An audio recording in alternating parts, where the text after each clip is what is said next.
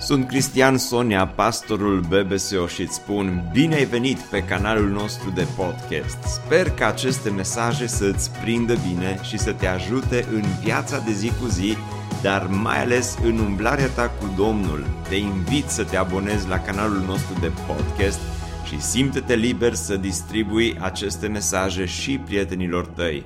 Îți doresc să ai parte de o audiție plăcută în continuare.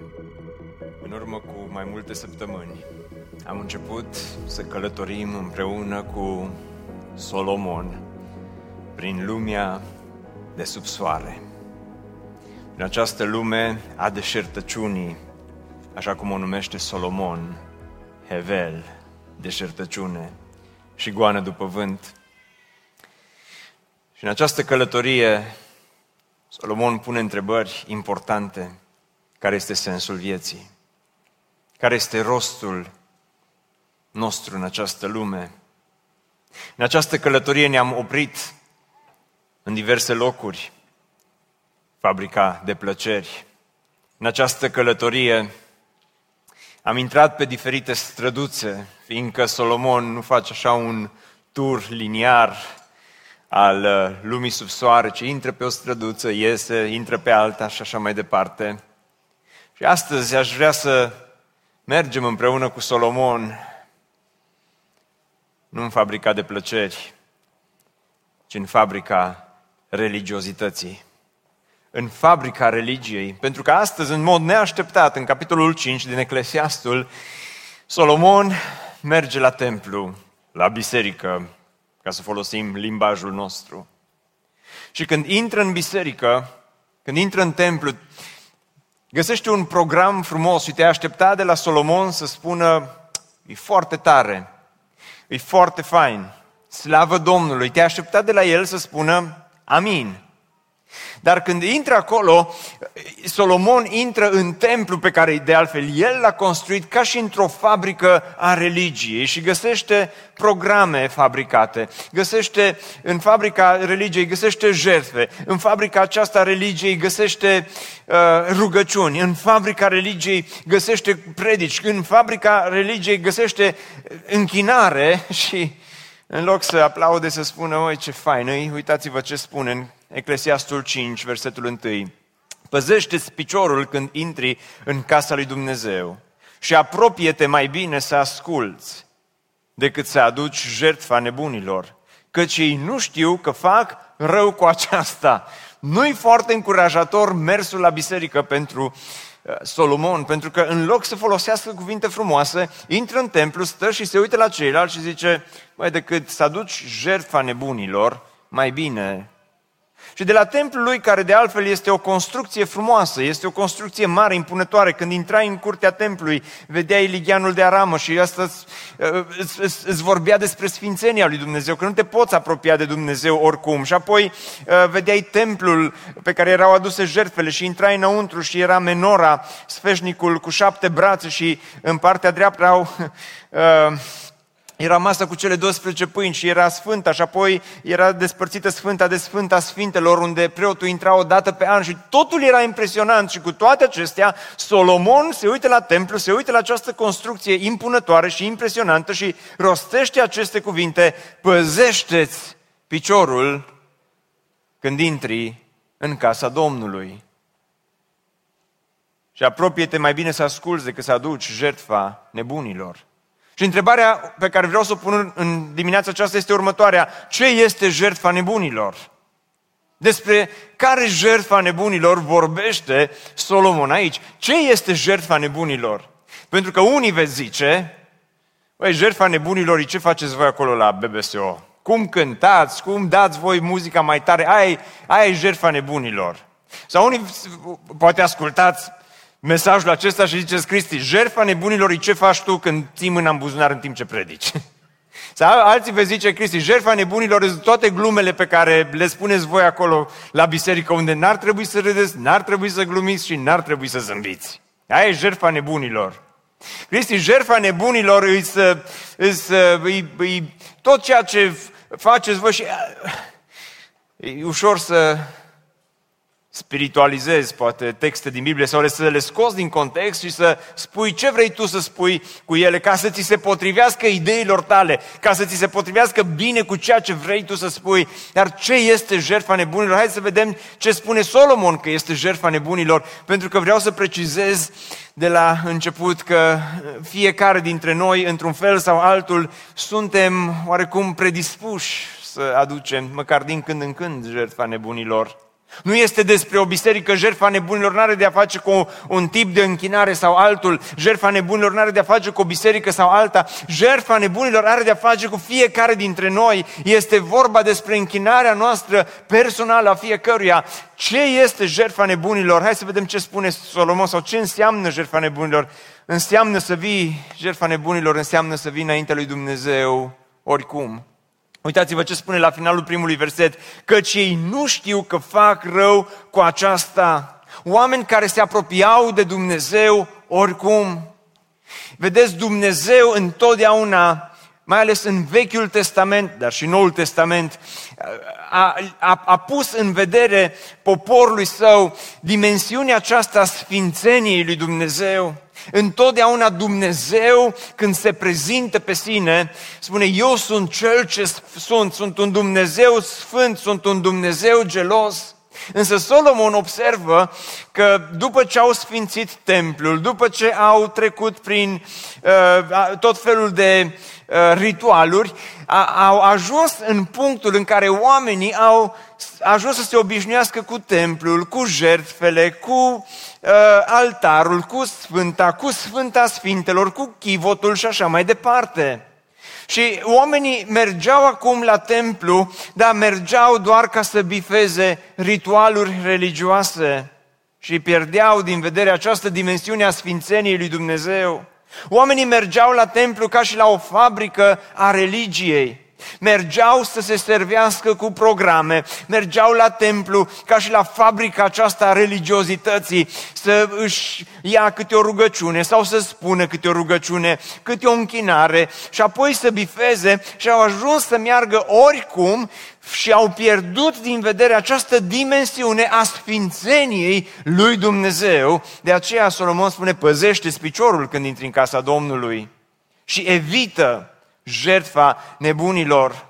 Ca să înțelegem mai bine, în Vechiul Testament este un exemplu destul de dur.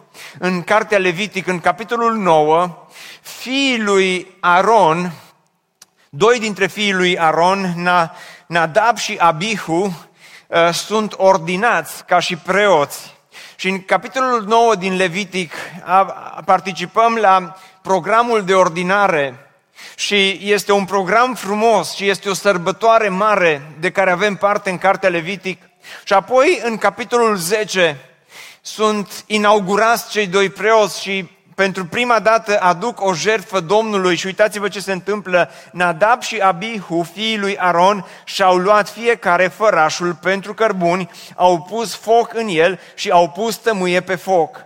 Astfel, ei au adus foc străin înaintea Domnului, lucru pe care el nu l poruncise. Atunci a ieșit un foc dinaintea Domnului, i-a mistuit și au murit înaintea Domnului și vei zice, Cristi, dar ce pedeapsă dură au primit Nadab și fratele lui Abihu și așa este. Nu ne-am fi așteptat la asta, te-ai fi așteptat mai degrabă ca Dumnezeu oarecum să treacă cu vederea, pentru că preoții aceștia încă aveau semnul de începător pe parpriz. Tocmai fusese inaugurați, Dumnezeu putea să îi înțeleagă, să, să, să înțeleagă și Dumnezeu, mai sunt la început, încă nu știu cum, încă n-au înțeles, încă n-au învățat. Oh, uite că Dumnezeu nu trece cu vederea. Te-ai fi așteptat de la Dumnezeu să spună, lasă că le mai explic încă o dată, dar în schimb au murit înaintea Domnului Moise, i-a zis lui Aron, aceasta este ceea ce a vrut Domnul să spună atunci când a zis, în mijlocul celor ce se apropie de mine, mă voi arăta cum, zice Dumnezeu. Mă voi arăta, spuneți voi cu voce tare, cum? Mă voi arăta sfânt și înaintea întregului popor voi fi slăvit. Aron a tăcut. Mă gândeam să fac o predică de aici despre tăcerea preotului. Aron nu mai poate să rostească un cuvânt, se uită la, la ceea ce se întâmplă. De ce Dumnezeu este atât de dur? Dumnezeu este în aparență dur. Dar ce se întâmplă este că cei doi fii, Adap și uh, fratele lui, de la versetul anterior, te rog, Nadab și Abihu, cei doi fii ai lui Aron, sunt uh, pentru prima dată la templu și trebuie să aducă foc pe altar. Și spune că au adus foc străin. Ce înseamnă că au adus foc străin? Înseamnă că n-au mers să ia focul din templu, ci poate că cineva din popor aveau focul aprins aproape de templu și au zis nu mai mergem până în partea nu știu care, hai să luăm de acolo, poate că Nadab zice, n-are rost să ne plimbăm aiurea, focul foc la urma urmei, așa că hai să luăm. Și Abihu poate că îl întreabă, sigur este ok, Nadab, să facem lucrul ăsta. Da, mă las acum că și tata au vrut să facă lucrul ăsta și până la urmă n-a reușit. Da, acum hai să nu, să nu facem tot ceea ce o zis Dumnezeu că trebuie să facem asta, dar oarecum au, încerc, au, au început oamenii aceștia să se închine înaintea lui Dumnezeu oricum. Jerfa nebunilor înseamnă să te apropii de Dumnezeu oricum. Jertfa nebunului înseamnă să uiți că Dumnezeu este sfânt, să pierzi din vedere această dimensiune a sfințeniei lui Dumnezeu și sunt conștient că ofensa lor poate părea fără importanță unora care sunt într-o generație în care suntem obișnuiți cu o apropiere de Dumnezeu mai informală, mai permisivă. Dar peste generații, dragilor, Dumnezeu rămâne sfânt. Dumnezeu a fost sfânt atunci, Dumnezeu este sfânt și astăzi problema păcatului lor a fost că s-au apropiat de Dumnezeu într-o manieră neglijentă, refractară, inadecvată, fără reverența care îi se cuvenea. De ce spune Solomon, păzește-ți piciorul când intri în casa Domnului și ferește-te să aduci jertfa nebunului? Pentru că, dragilor, Dumnezeu a fost sfânt, este sfânt și rămâne sfânt. Și indiferent de modul în care, indiferent de locația unde ne închinăm, indiferent de cum predicăm, indiferent de cum ne închinăm, niciodată nu trebuie să pierdem din vedere faptul că Dumnezeu este sfânt. Și când te apropii de El, trebuie să vii înaintea Lui și cu uh, bucuria că El este un Dumnezeu îndurător, plin de bunătate, dar când te apropii de acest Dumnezeu, trebuie să ai în vedere și faptul că El este un Dumnezeu sfânt și nu te poți apropia de El oricum.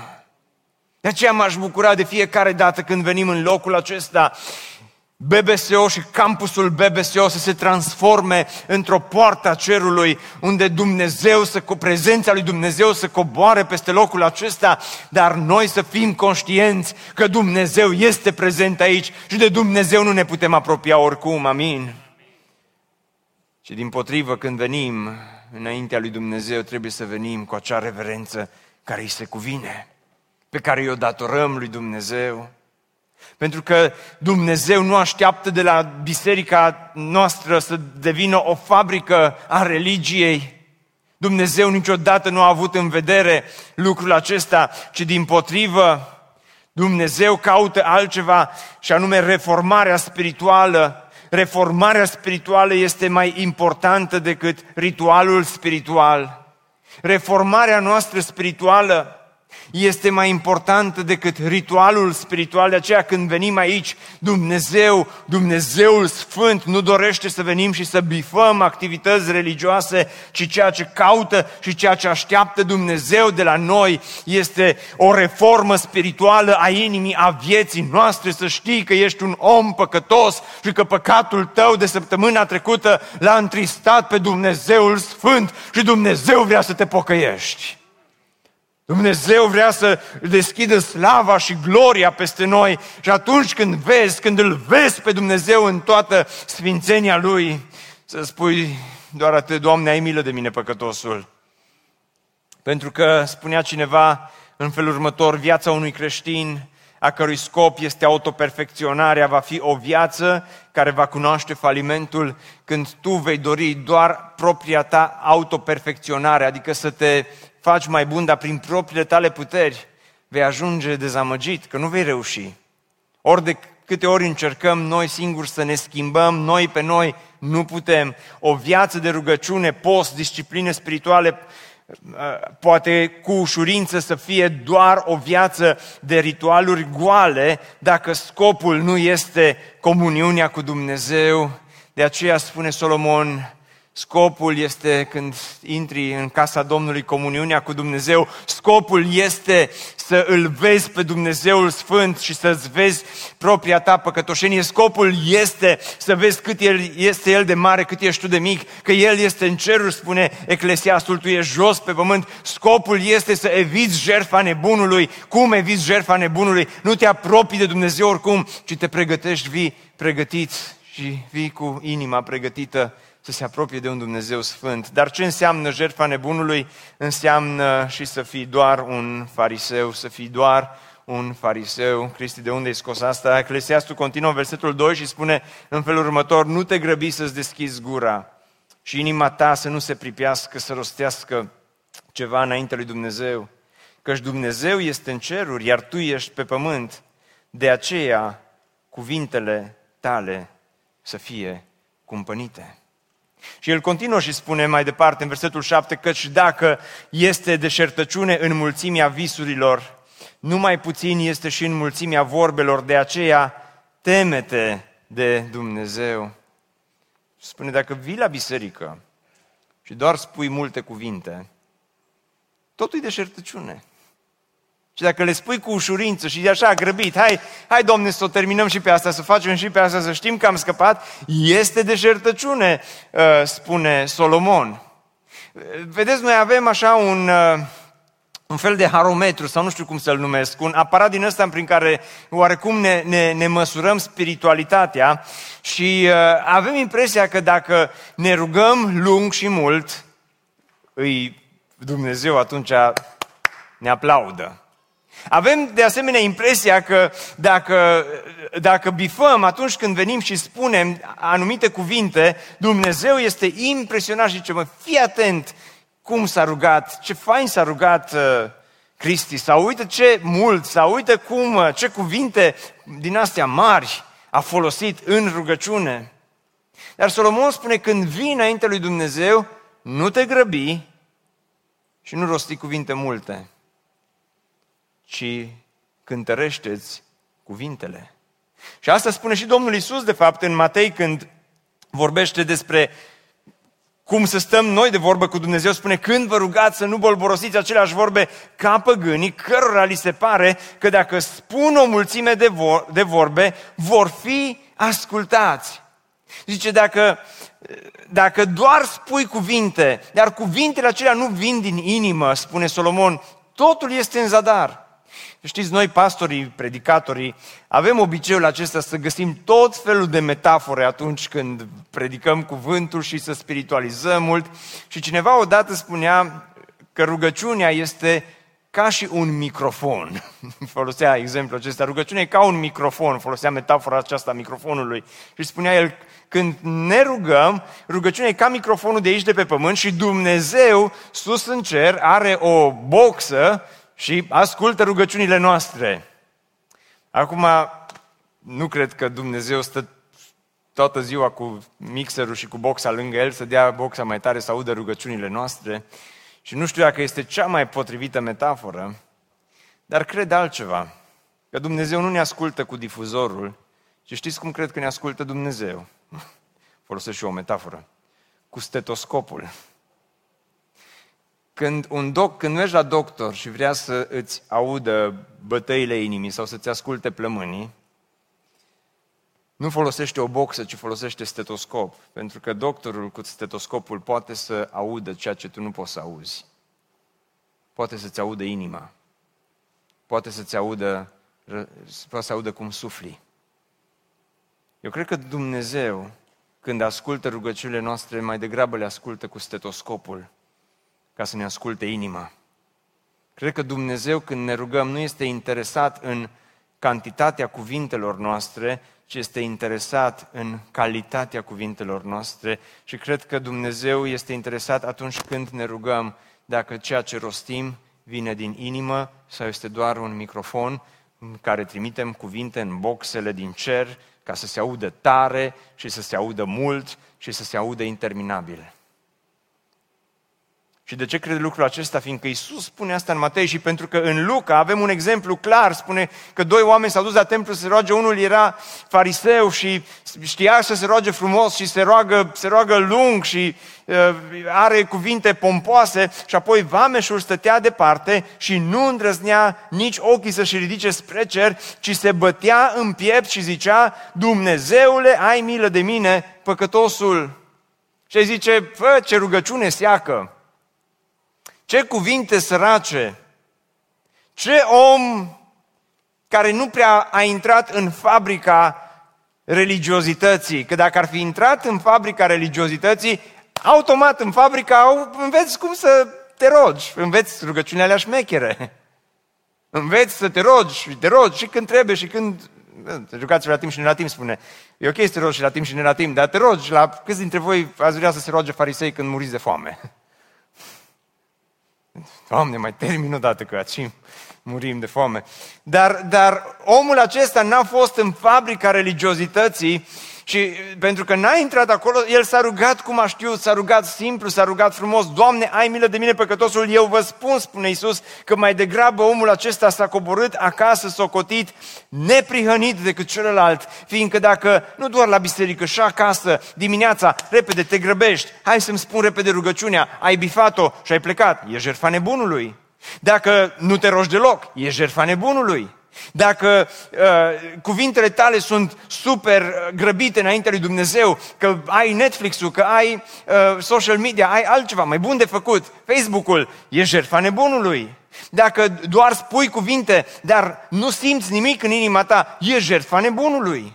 Dacă inima ta nu-i pregătită și tot timpul grăbită înainte lui Dumnezeu și tot timpul pe El îl pui pe locul spre 10 în viața ta, ești jertfa nebunului, spune Solomon, nu te grăbi înainte lui Dumnezeu. Și în acest secol al vitezei, cred că avem nevoie să învățăm din nou ce înseamnă selah, tăcere, ce înseamnă să stai și să lași pe Dumnezeu să pună stetoscopul peste rugăciunile tale ca să-ți asculte inima. În acest secol al vitezei și în care totul e pe grabă, avem nevoie să ne forțăm să ne oprim. Să ne forțăm să ne oprim pentru ca să ne cântărim cuvintele. Și dacă sunt puține, dar măcar să fie sincere și adevărate. Pentru că altfel, rugăciuni întregi, ani întregi de rugăciune, ani întregi de cuvinte pe care le spui lui Dumnezeu, nu sunt altceva decât o jertfă a nebunului. Dar mergem mai departe, ce înseamnă jertfa nebunului? Înseamnă să promiți mult și să uiți repede. Și interesant cum Solomon zice, dacă te-ai dus la templu, te-ai dus la închinare și ai făcut promisiuni lui Dumnezeu, dar nu ți cont de ele. Uitați-vă, hai să vă citesc să vedeți ce spune Solomon în Eclesiastul 5. Spune, dacă ai făcut o jurință lui Dumnezeu, nu zăbovi să o împlinești. Și haideți să comunicăm puțin în dimineața aceasta câți dintre voi, cei care sunteți prezenți aici, poate ne urmărești online, câți dintre voi la un moment dat i-ați făcut promisiuni lui Dumnezeu. Puteți să ridicați mâna sus. Dacă vreodată ai simțit nevoia să-i faci Domnului o promisiune, să-i spui, Doamne, dacă mă ajuți, dacă îmi dai, dacă... Sunt, m-am uitat aici în partea asta, mă scuzați că am, am început de acolo, da? Bun, mulțumesc frumos, apreciez că vorbiți cu mine astăzi, dar mai am încă o întrebare nu ridicați mâna. Câți dintre voi i-ați făcut promisiuni Domnului și vi-ați împlinit promisiunile, nu ridicați mâna. Pentru că este ușor să îi faci promisiuni lui Dumnezeu. Mai ales când ești prins la colț, mai ales când îți este greu, mai ales când uh, simți că n-ai nicio altă cale de scăpare, atunci începem cu Dumnezeu, începem tot felul de Uh, șantaje din acestea religioase, tot din fabrica religiei, le învățăm și pe acestea cu Dumnezeu. Doamne, dacă mă ajuns la examen, s-a terminat sesiunea, mai este, e gata? Sunt studenți aici. Sunt studenți la BBC în dimineața aceasta, da? S-a terminat sesiunea. Da? Ați știut? A știut ceilalți studenți care sunt, au trecut cu bine examenele. Da? Domnul să vă binecuvinteze. Uitându-mă la măștile unora dintre voi, se pare că au trecut cu bine. Uitându-mă la alte măști, se pare că... În fine. Dar uh, ești acolo la examen și spui, Doamne, dacă, dacă mă ajuns, nu, nici, nici șase nu-mi trebuie, cinci să iau la examen, să doar să-l trec, Doamne, și îți promit că după aceea mă duc și o săptămână lucrez pe șantierul BBSO. Și dacă n-au nimic de lucru, dar tot mă duc și, și, și mă pun și montez, fac ceva acolo. Și a, a trecut examenul și ți-a dat, nu cinci, că ai luat șase pe șapte și... Uh, promisiunea aia pe care ai făcut-o lui Dumnezeu rămâne uitată undeva. Doamne, dacă mă scos din spital, dacă mă scos din spital de data aceasta, promit că și eu mă duc și la următorul botez. O să fiu și eu acolo, voi fi și eu în apa botezului, dar Doamne, te rog, scoate-mă din spital. Și promisiuni pe care îi le faci lui Dumnezeu. Eh, promisiuni, Doamne, dacă vând terenul acesta, 50% dau la BBSO, 50%, dar Doamne ajută-mă să vând odată terenul sau apartamentul sau casa și, și, și vin înainte lui Dumnezeu cu aceste promisiuni. Doamne, dacă, nu știu ce alte promisiuni mai sunt pe care le facem Domnului, Doamne, dacă dacă mă ajut să mă căsătoresc. Doamne, dacă mă ajut să mă căsătoresc, o să fim o familie implicată în lucrarea Ta, o să, o să, o să cântăm frumos, o să fim în fiecare duminică acolo implicați la biserică. Doamne, nu mă ajută-mă! Și Dumnezeu poate că îți împlinește dorința inimii tale, dar după aceea promisiunea rămâne uitată, rămâne undeva în umbră. Dar Solomon spune, dacă ai făcut o juruință lui Dumnezeu, nu zăbovi să o împlinești, căci lui nu-i plac uh, cei fără minte, de aceea împlinește juruința pe care ai făcut-o. Cei fără minte sunt cei care aduc jertfa nebunilor. Să-i faci promisiuni lui Dumnezeu și apoi să uiți de acele promisiuni înseamnă să-i aduci Domnului o jertfă a nebunilor. Dumnezeu este atât de dur, zice, dacă ai făcut promisiuni. Și acum, haideți numai un pic să vorbim despre asta, nu, nu foarte lung, dar, dar vreau să fac câteva observații.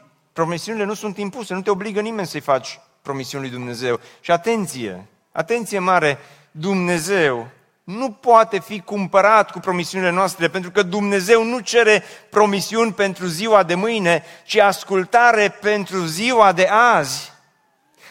Dumnezeu nu cere promisiuni pentru ziua de mâine, ci ascultare pentru ziua de azi. Doamne, dacă îmi vând terenul, îți dau 50% și dacă nu-l vinzi, ce faci? Ce, cu, cu ce ai acum? A, asta e de la mine, nu e de la Dumnezeu. Doamne, dacă mă ajut la examen, mă duc și eu să mă implic în biserică. Ei, și dacă, nu că nu te ajută, că n-ai învățat tu, că acolo deja nu mai e vorba de, e vorba de cât ai învățat, nu? Doamne, câte rugăciuni am făcut și eu. Atunci am devenit un om al rugăciunii, când aveam examene. Dar, uh, dar era mai mult nu despre vorba despre rugăciune acolo, ci despre a studia și despre a nu pierde vremea și despre a nu procrastina și așa mai departe. Dar dacă nu iei notă bună la examen, ce faci? Nu te implici, că Dumnezeu nu merită implicarea ta, numai dacă iei notă bună la examen, așa Și dacă, dacă Dumnezeu nu te vindecă, ce faci? Uh, nu trebuie să fii mântuit, că, Doamne, mântuirea e favorul care eu ți-l fac dacă Tu mă vindeci. Că, cu promisiunea astea câteodată e plin podul de promisiuni, nu?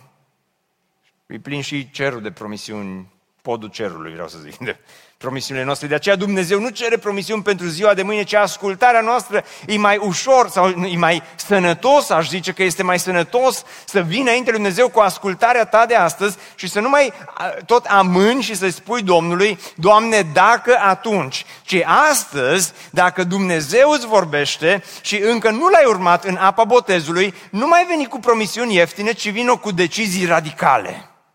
Amin. Predic pentru doi oameni în dimineața aceasta care zic amin, dar e bine și așa.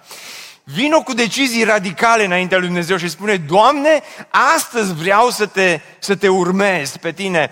Promisiune, nu te obligă nimeni să-i faci promisiuni lui Dumnezeu, dar, spune Solomon, dacă i le-ai făcut, dacă, dacă totuși ai făcut promisiuni lui Dumnezeu, împlinește-le. Amin? Împlinește-le. Iefta, în Vechiul Testament, a făcut o promisiune absolut nenecesară, că dacă o să câștigi primul care vine la duca și jertfă, oricum o promisiune pentru o practică păgână. Vine de la război, prima persoană care iese în cale era fica lui și Dumnezeu îl obligă, îl împinge de la spate pe Iefta să-și împlinească promisiunea. De ce? Păi dacă a promis, nu l-a pus nimeni să promite că a promis. Și ar zice că totuși jur, juruințele sau promisiunile, că eu zic că este același lucru, pe care îi le faci lui Dumnezeu, sunt valabile sau sunt sănătoase, să zic așa, într-un singur caz. Dacă acele promisiuni te ajută să avansezi în viața ta spirituală. Dacă găsești o promisiune nu ca și manipulare, nu ca să-L cumperi pe Dumnezeu, nu ca să-i sucești mâna lui Dumnezeu, ci dacă ai o promisiune care vrei să-i o faci cu o inimă sinceră și știi că acea promisiune te ajută să avansezi în viața ta spirituală, atunci fă-o. Că Biblia nu interzice promisiunile de altă parte pe care îi le faci lui Dumnezeu, dar nu uita să o împlinești. Și poate că în dimineața aceasta ar trebui să ne revizuim, să mergem cu promisiunile la control să ne revizuim promisiunile care le-am făcut Domnului și am zis, Doamne, dacă și Dumnezeu și-a ținut, să zic așa, partea Lui și te-a binecuvântat și ți-a făcut și ți-a dat, dar tu după aceea, Doamne, acum e greu, acum nu pot, uh, n-am timp, dar botezul fac, dar nu acum la 18 ani, e mai bine la 68 am auzit. Uh, uh, de implicat mă implic, dar acum văd că-s destui pe acolo pe la BBSO și nu au nevoie de ajutorul meu. Nu mai căuta scuze ca să-ți împlinești promisiunile, ci astăzi împlinește-ți promisiunile pe care i le-ai făcut lui Dumnezeu și împlinește-le repede. Amin? Un pastor din Anglia era pastor la o biserică micuță și la un moment dat a venit o familie nouă în biserica lor. Și oamenii aceștia participau duminică de duminică la programul de închinare. Doar că era ceva interesant. Și anume, soția și copiii cântau așa cu toată gura și cu toată inima, însă el nu scotea un cuvânt. Duminică de duminică era prezent acolo la programul de închinare, dar când se cânta, el stătea cu gura închisă. Și pastorul l-a observat și s-a apropiat de el la un moment dat, a aflat că omul acesta este director la British Airways și uh, într-o duminică n-a mai putut să suporte și zice, acum fie ce o fi, mă duc să stau de vorbă cu el la final. Și se duce și, așa, frumos, cum știu pastorii, se duce să stea de vorbă cu omul acesta și spune, auzi, am observat că Duminică de duminică, familia ta se închină, dar tu nu scoți un cuvânt. Și mă întrebam oare de ce?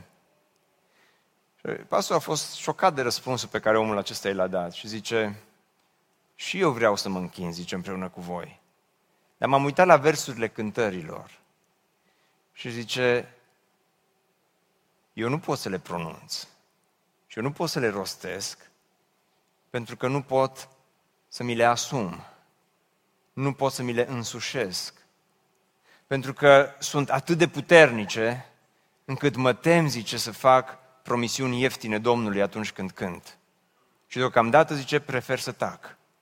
La care pastorul din nou l-a încurajat să se apropie de Domnul, să cânte, să se închine, cum știu pastorii. Și uh, au trecut câteva săptămâni și după câteva săptămâni, surpriză, în închinare, Biserica cânta, dar inclusiv familia aceasta și omul acesta cânta cu toată gura și cu toată inima. Și nu era orice fel de cântare, ci era o cântare de dedicare. Și cântarea spunea, cu întreagă ființa mea mă predau în slujba ta. Și omul acesta cânta cu toată gura această cântare de dedicare și rostea aceste cuvinte și pastorul a rămas impresionat. A doua zi dimineața, omul acesta și-a dat demisia din funcția de director de la British Airways. Și-a vândut casa și-a cumpărat o casă mai mică și a deschis un cămin de bătrâni. Oameni nevoiași care n-aveau pe nimeni. Și pentru tot restul vieții lui, omul acesta a îngrijit oamenii aceia nenorociți care nu mai au pe nimeni și s-a pus în slujba Domnului. Și a zis, dacă rostesc anumite cuvinte, vreau să mi le însușesc. Vreau cuvintele mele să fie cumpănite, vreau să fie bine cântărite și promisiunile pe care le fac Domnului să nu fie o jertfă nebunilor, ci să fie cuvinte sincere. Dragilor, Dumnezeu nu ne cheamă să venim în locul acesta ca și într-o fabrică a religiei. Dumnezeu nu ne cheamă să fim uh, oameni care să confecționăm programe frumoase și predici frumoase și lucrurile acestea sunt și ele importante, să fim pregătiți și să-i dăm Domnului ce avem mai bun. Nu spun să mergem în, în, în cealaltă direcție și așa să, să nu ne organizăm. Nu despre asta este vorba, ci Dumnezeu ne cheamă ca dincolo de programe, dincolo de cântări, dincolo de predici, dincolo de ilustrații, dincolo de rugăciuni, să venim cu o inimă sinceră înaintea lui Dumnezeu. Pentru că spune Solomon, păzește-ți piciorul când intri în casa Domnului, fiindcă Dumnezeu este sfânt și înainte acestui Dumnezeu sfânt trebuie să vii cu ascultare, temete de Dumnezeu, zice Solomon. Ne duc aminte în Isaia, profetul lui Dumnezeu, Isaia. Pentru mult timp Isaia a fabricat niște programe frumoase, mult timp Isaia a, pre- a fabricat niște predici frumoase. Mult timp Isaia a fabricat niște jertfe frumoase și a transformat această fabrică a religiei într-o fabrică funcțională, într-o multinațională, am putea spune, și când mergeai la biserică la Isaia, era fain. Și când îl ascultai pe Isaia, erai zidit. Și când se ruga Isaia, erai atins. Și când plecai de la Isaia, de la biserică, vrei să faci o promisiune Domnului și să iei o decizie și apoi te duceai și cumva uitai de ceea ce s-a întâmplat și cumva uita și Isaia de ceea ce s-a întâmplat și revenea săptămâna următoare și o luau de la capăt până când odată Dumnezeu îi spune lui Isaia, auzi Isaia, hai să închidem fabrica de religie. Hai să închidem fabrica religiozității și Doamne, ce să facem? Închidem fabrica religiozității și ce facem? Închidem fabrica religiei și deschidem cerul, Isaia. Pentru că Solomon spune când te duci la templu, când te duci să te întâlnești cu Dumnezeu, păzește piciorul, nu aduci jertfa nebunilor, pentru că atunci când te întâlnești cu Dumnezeu, Dumnezeu vrea să deschidă cerul pentru tine. În anul morții împăratului Ozia am văzut pe Domnul șezând pe un scaun de domnie foarte înalt și poalele mantiei lui umpleau templul. Serafimii stăteau deasupra lui și fiecare avea șase aripi, cu două și acopereau fața, cu două și acopereau picioarele și cu două zburau. Strigau unul la altul și ziceau, Sfânt, Sfânt, Sfânt este Domnul oștirilor, tot pământul este plin de mărirea Lui și se zguduiau ușorii de glasul care răsuna și casa s-a umplut de fum. Atunci am zis, atunci am zis, după multe predici, Isaia a zis, după multe rugăciuni, Isaia a zis, după multe programe, Isaia a zis, după multă închinare, Isaia a zis, vai de mine! Oh, Isaia, dar stai un pic, că biserica ta știam că e ok, vai de mine. Isaia, predicile tale vizualizate, vai de mine. Isaia, dar am, am, am, ne-am simțit bine la tine la biserică. O, vai de mine, zice Isaia, pentru că atâtea duminici am făcut în locul acesta doar o fabrică a religiei și, și n-am văzut cerul, dar am văzut religie. Atâtea duminici am văzut doar lucruri exterioare, dar n-am văzut cerul. Am văzut doar oameni, dar n-am văzut sfințenia lui Dumnezeu. O, vai de mine, zice Isaia, sunt pierdut. Dragilor, când am citit Eclesiastul, am spus și o rugăciune simplă. Să ne ajute Dumnezeu ca de câte ori ne întâlnim aici să vedem cerul în primul rând. Să-L vedem pe Dumnezeu în toată frumusețea Lui, să vedem, să închidem fabrica de religie și să lăsăm Duhul Domnului să ne deschidă cerul. Ca să ne aducem, fiecare suntem predispuși la jertfa nebunilor. Fiecare dintre noi suntem predispuși într-un fel sau altul să rostim cuvinte pripite, dar Dumnezeu spune, nu vreau cuvinte pripite, ci vreau cuvinte cântărite, vreau promisiuni ținute.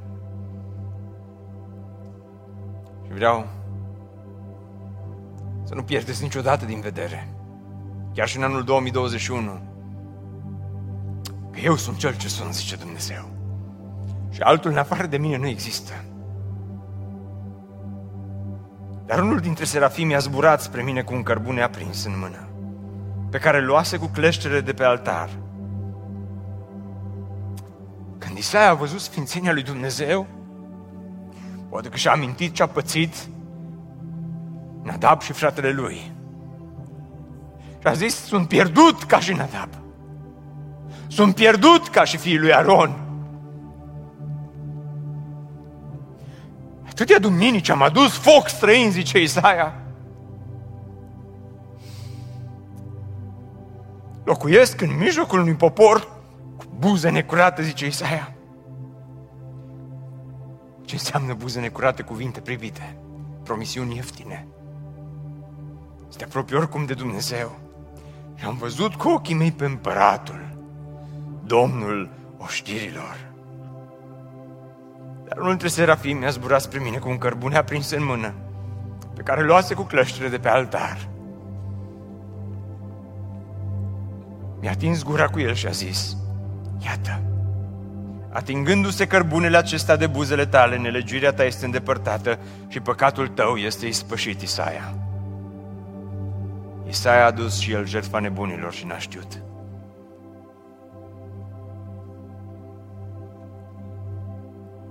Biserică Speranța, haideți să ne apropiem sincer de Domnul. Și, Doamne, te rog, deschide cerul peste noi în dimineața aceasta. Am vrea să vedem sfințenia Ta. Am vrea să simplificăm cuvintele noastre.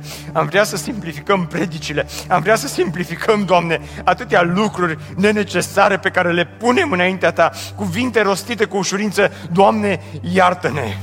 Doamne, iartă-ne că de atâtea ori și noi am adus jertfa nebunilor. Doamne, îți mulțumim pentru jertfa lui Hristos. Îți mulțumim că este o jertfă sfântă. Îți mulțumim că este o jertfă mare. Îți mulțumim că este singura jertfă din universul acesta Îți mulțumim, Doamne, că prin jertfa Lui și noi suntem tămăduiți astăzi. Doamne, atinge-te de buzele noastre. Doamne, atinge-te de picioarele noastre. Doamne, recunoaștem că nu ne-am păzit piciorul, nu ne-am păzit gura, nu ne-am păzit, Doamne, gândurile, nu ne-am păzit inima. Doamne, de atâtea ori ne-am grăbit când am venit înaintea Ta. Ne-am grăbit, Doamne, te rog în dimineața aceasta, atinge-te de BBSO. Doamne, atinge-te de buzele noastre.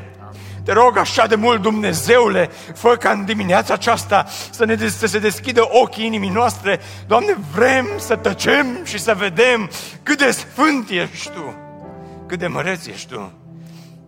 Doamne, iartă păcatul nostru. Iartă-ne, Doamne, că de atâtea ori ne apropiem de Tine oricum Doamne, iartă-ne că de atâtea ori venim doar ca să bifăm, de atâtea ori intrăm în fabrica aceasta a religiei, iartă-ne pentru aceasta și, Doamne, lasă Duhul Tău cel Sfânt să se odihnească peste noi astăzi. Amin. Amin. Învață-ne ce înseamnă selah, ce înseamnă tăcere. Să tăcem înaintea Ta, Doamne. Și vorbește-ne, Doamne. Nu știu câte promisiuni ai făcut Domnului, dar acolo unde ești în dimineața aceasta, te rog, vino. Vino înaintea lui Dumnezeu și nu te grăbi.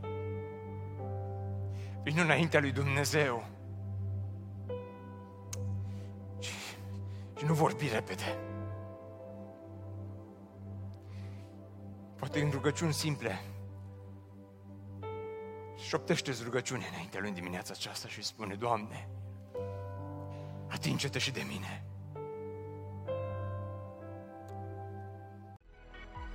Ne bucurăm mult că ai ascultat acest podcast și dacă ți-a fost de folos, scrie-ne un scurt mesaj la adresa aminarondbbso.ro aminarondbbso.ro Ne-am bucurat mult să te putem cunoaște, să știm cine ești și de unde ești. Dacă dorești să afli mai multe informații despre BBSO, despre cine suntem, care este viziunea noastră, intră pe site-ul bbso.ro. Îți mulțumesc că ești alături de noi și că ne ajuți să ducem viziunea mai departe. Așteptăm să ne reauzim cu bine la următorul podcast.